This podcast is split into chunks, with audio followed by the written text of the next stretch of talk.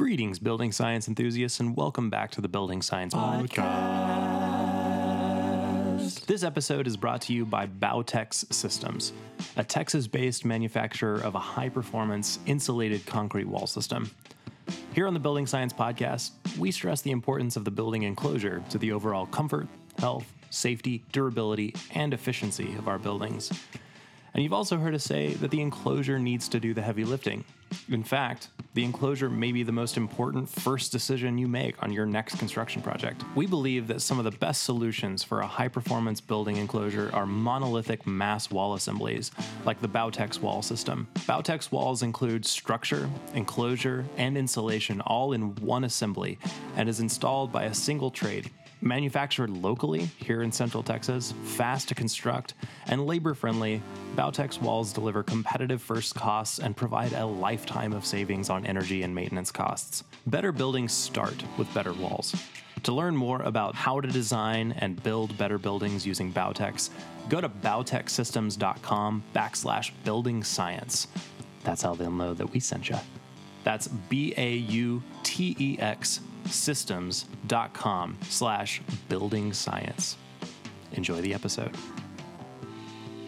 Welcome to the Building Science Podcast. Welcome to the Building Science Podcast.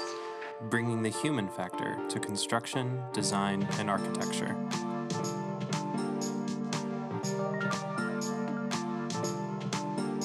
Brought to you by Positive Energy in Austin, Texas. Hey, listeners, welcome back. This is another live episode from the Texas Society of Architects Expo and Convention.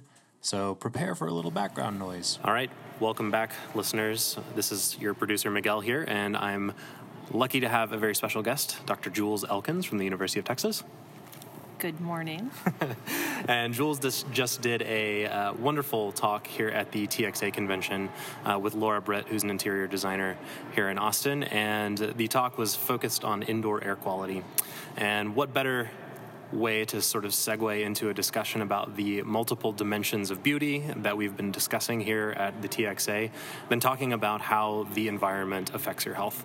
So that's what I would like to touch on today, Jules, is um, from your perspective, what does multiple dimensions of beauty mean with regard to a space and what we bring into it and how that affects people's health? And that is a very good question. Um, uh, you motivated this by saying indoor air quality. And so when I think about beauty, I think about a clean and healthy indoor space. And um, most people define that as indoor air quality, but I want to look at it from a different endpoint, which is indoor environmental quality. Uh, today in the talk, I talked a lot about dust. So, a low hanging fruit, I think, of green building is, is volatile organic compounds, right? What we breathe in our air. But I think most people are not uh, as aware of the chemicals that are semi volatile compounds, which are uh, chem- chemicals that are heavier and have a higher vapor point, which is a technical way of saying they stay put longer in building materials and they migrate out into our dust rather than into our air. And so we get exposed to these really highly through uh, what we ingest and our surfaces. Kids are extremely vulnerable to the health effects of dust. And so I'm very interested in looking at some of these less obvious health endpoints, but really important ones uh, with respect to chemical exposure and dust. Um, and that sounds kind of dirty, and since we're talking about beauty, that's, that's right. important. um, the kinds of chemicals that are uh, semi volatile chemicals are chemicals like phthalates, which I think people are pretty familiar with at this point, um, plasticizers, uh, pesticides, flame retardants, um, products of, of, things that we burn. These are all chemicals that have uh, well known carcinogenic properties, but I think less well known is that they have uh, some neurotoxic effects for kids as well. And it's kids who are vulnerable and kids who are so highly exposed because of their behavior. And so that's something that I'm thinking a lot with respect to beauty. Absolutely, that's wonderful. And you know, on a lot of our projects, we tend to have the opportunity to have more educational conversations with project teams up front because we're getting involved during the design stages um, with architects, with the builder, with the installer, and we're not only talking about pushing the limits of sort of thermal comfort, uh, but we're also talking about the health outcomes that we can solve in the design phases. Um, and so, obviously, from positive energy's perspective, we're talking about mechanical systems, we're talking about good filtration, um, particularly when it comes to controlling humidity and, and really um, thinking about how we're filtering for particulate matter, PM2.5, et cetera. So, we fully are on board with the idea that beauty is so far beyond just what you see, right? And, and more and more project teams are getting it. Um, but I'm curious about your experience with consulting work with your students at the University of Texas. Um, what is sort of the zeitgeist right now with regard to how they're thinking about health and indoor spaces? You know, it's funny that you asked that. I lack that perspective because I'm mired in so deep talking about these things. You're in the trenches. I'm in the trenches. And whenever I come to a, a conference like this, I look around me and I say, are, am I am I looking like I have two heads? The things I'm talking about is anybody thinking the same way I am? But I think they are. So um, what I was what I wanted to mention with respect to you talking about thermal comfort mm-hmm. is um, when you think about design and designing away chemicals is if you think about getting the humidity right in the first place mm-hmm. it removes the need for a lot of these chemicals that are going to be mold and mildew inhibitors in the first place Absolutely. and these are things that are are some big bad chemicals that do migrate out into the air and into the dust and so um, you're making a healthier space by design right up front Absolutely, and even ASHRAE, you know, it's a group of engineers who has now changed their language um, with regard to the relationship between humidity and asthma from correlative to causal. And that's a huge, huge deal. And, you know, thinking in your talk about um, you spoke about the rising temperatures with plasticizers, with um, phthalate producing materials in buildings. You know that that's obviously a huge concern. So if you're not accurately controlling the temperature in a space or the surface temperatures in a space, you can immediately experience and may not even know you're experiencing really negative health outcomes. So when we're talking about projects and we're talking about um, sort of thinking ahead and preventing negative health, health outcomes obviously one of the big questions we need to ask is what are we bringing into the space and how are those materials going to behave uh, with physics, law, according to the laws of physics, and potentially, you know, negate any kind of forethought that we had put into it with regard to filtration, with good ventilation. Um, obviously, if there's off gassing going on, that's going to be a big problem. So, tell us a little bit about what you know about how building materials behave. That's a really important issue. So we've done work from um, kids in schools, what they're bringing in from when they enter the door to when they leave at the end of the day. We've looked at low income housing units, about how a building occupant meaningfully influences the space. Uh, you can build as healthy and as green as you want, but then if the occupants uh, meaningfully change what's going on in the space, it can have some very significant health consequences. As an example, one of the assessments we do is we start at, at the door and we watch when people walk in. And what's really interesting is a really simple thing like what's on the bottom of your shoes matters a great deal to what ends up being in the space.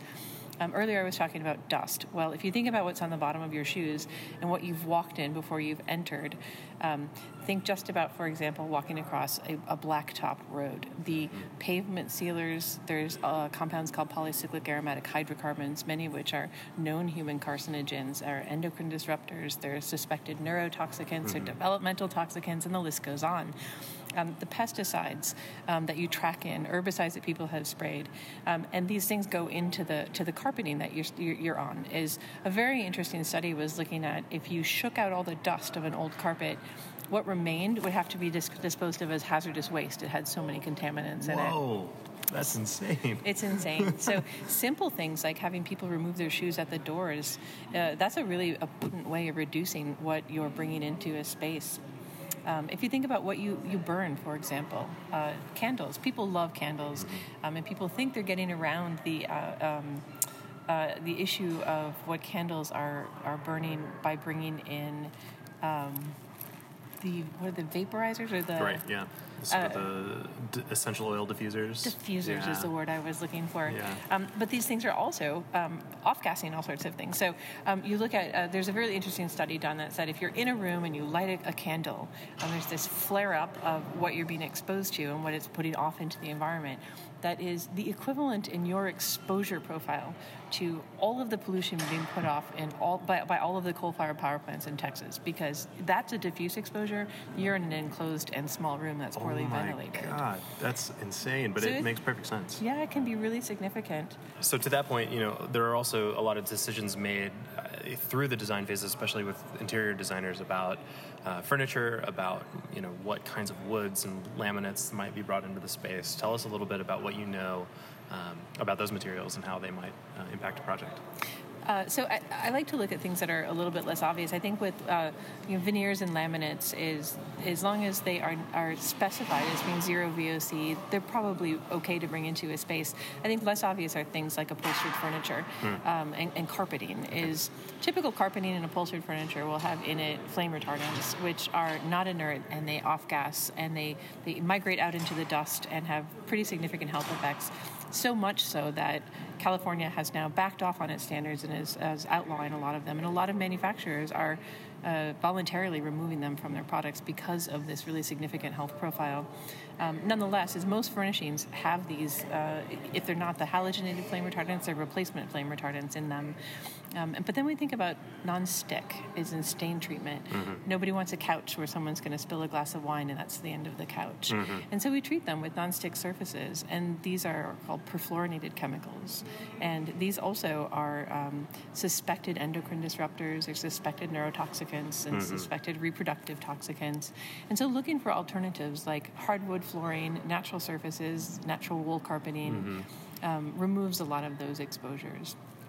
One thing I think people don't think about is uh, the health effects of plastics. Is um, one uh, a colleague has a, a test house where they do these interesting studies, and one of their uh, one of his graduate students did a study where they took a, a, a PVC uh, shower curtain into the bathroom and uh, opened up the plastic that it was in and shook it out and installed it, um, and then they were able to to trace uh, in, in, in do, using tissue samples and hair samples and saliva samples that the chemicals and the, the, the PVCs, the phthalates, the additives, and the plasticizers went through every tissue in their body within 26 seconds.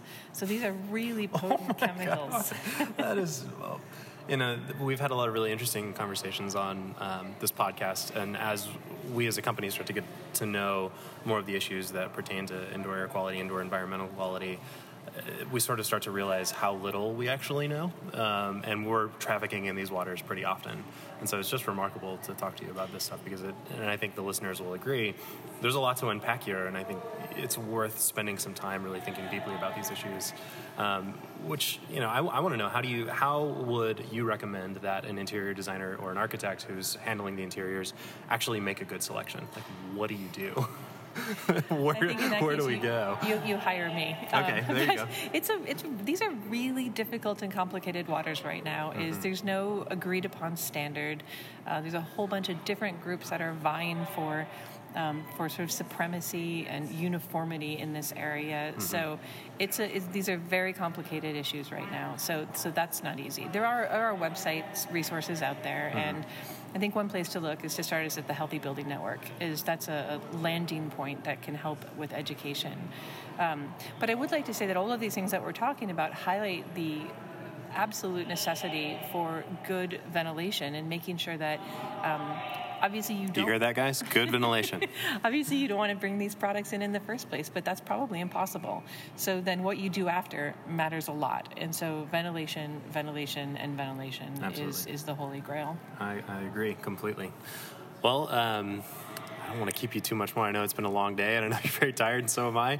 And uh, this has been a marathon of uh, a couple of days for Christoph and I. So thank you so much for your time. Um, I'll give you the last word if you'd like it. Anything you want to tell the world? Ventilate, ventilate, ventilate. you want to leave it at that? I don't have a last word. Very good. All right, it's time for bed, everybody. Thanks so much for listening, and a, a big thanks to the Texas Society of Architects and to our sponsor, Bautex.